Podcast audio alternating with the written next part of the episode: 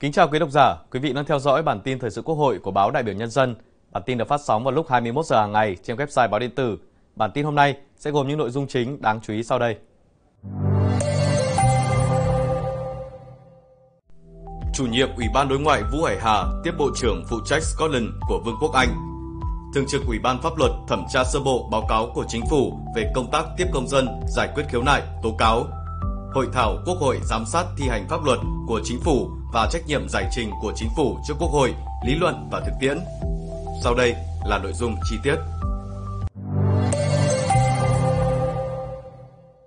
Trưa mùng 4 tháng 10 tại nhà Quốc hội, Ủy viên Trung ương Đảng, chủ nhiệm Ủy ban đối ngoại Vũ Hải Hà đã tiếp Bộ trưởng phụ trách Scotland của Chính phủ Liên hiệp Vương quốc Anh và Bắc Ireland Alistair Jack đang thăm làm việc tại Việt Nam. Tại cuộc tiếp, chủ nhiệm Ủy ban đối ngoại Vũ Hải Hà vui mừng nhận thấy quan hệ giữa hai nước trong những năm qua tiếp tục phát triển tốt đẹp, nhất là kể từ khi nâng cấp quan hệ song phương lên đối tác chiến lược và ký kết nhiều hiệp định thương mại tự do FTA, trong đó có FTA Việt Nam, Anh, UK fta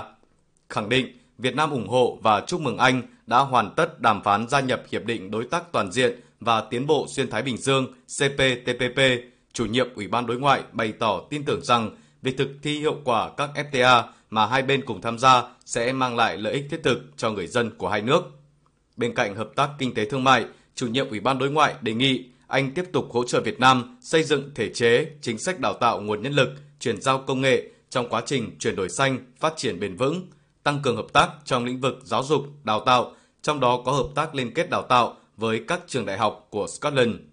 Nhất trí với đề nghị của chủ nhiệm Ủy ban Đối ngoại, Bộ trưởng Alistair Jack bày tỏ mong muốn Quốc hội và Chính phủ Việt Nam tiếp tục quan tâm tháo gỡ vướng mắc, khó khăn về thể chế, tạo điều kiện cho các doanh nghiệp của Anh đầu tư, kinh doanh tại Việt Nam.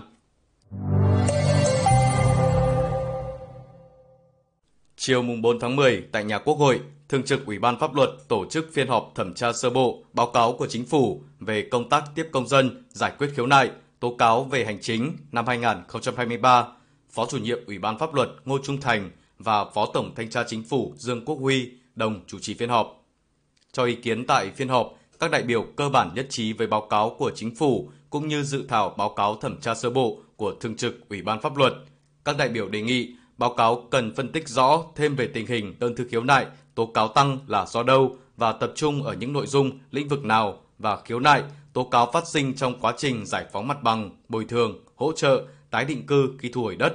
thực hiện các dự án phát triển kinh tế xã hội hay liên quan đến cấp giấy chứng nhận quyền sử dụng đất hay cấp phép xây dựng, vi phạm trật tự xây dựng. Kết luận phiên họp, Phó chủ nhiệm Ủy ban Pháp luật Ngô Trung Thành ghi nhận nỗ lực của Chính phủ, Thủ tướng Chính phủ và các cơ quan có liên quan trong công tác tiếp công dân, giải quyết khiếu nại, tố cáo và thanh tra, kiểm tra việc giải quyết khiếu nại, tố cáo về hành chính năm 2023.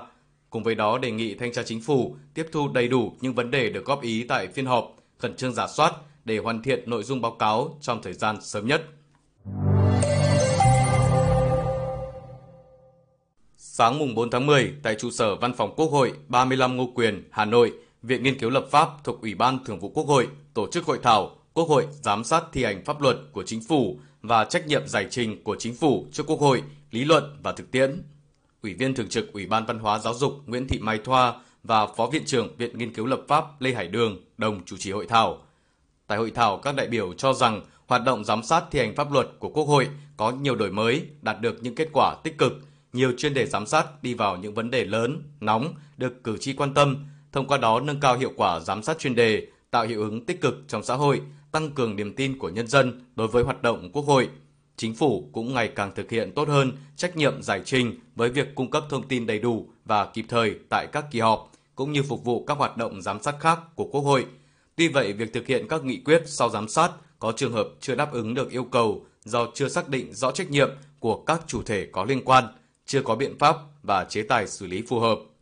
Để nâng cao chất lượng hoạt động giám sát thi hành pháp luật của Quốc hội, đáp ứng yêu cầu xây dựng, hoàn thiện nhà nước pháp quyền xã hội chủ nghĩa Việt Nam, các đại biểu nhấn mạnh cần tiếp tục nghiên cứu để xác định rõ hơn đối tượng, phạm vi, phương pháp, hình thức giám sát tối cao của Quốc hội. Cùng đó, đổi mới hoạt động chất vấn tại kỳ họp Quốc hội gắn kết quả hoạt động giám sát tối cao của Quốc hội với hoạt động lập pháp để kịp thời kiến nghị, đề xuất bổ sung, sửa đổi văn bản quy phạm pháp luật.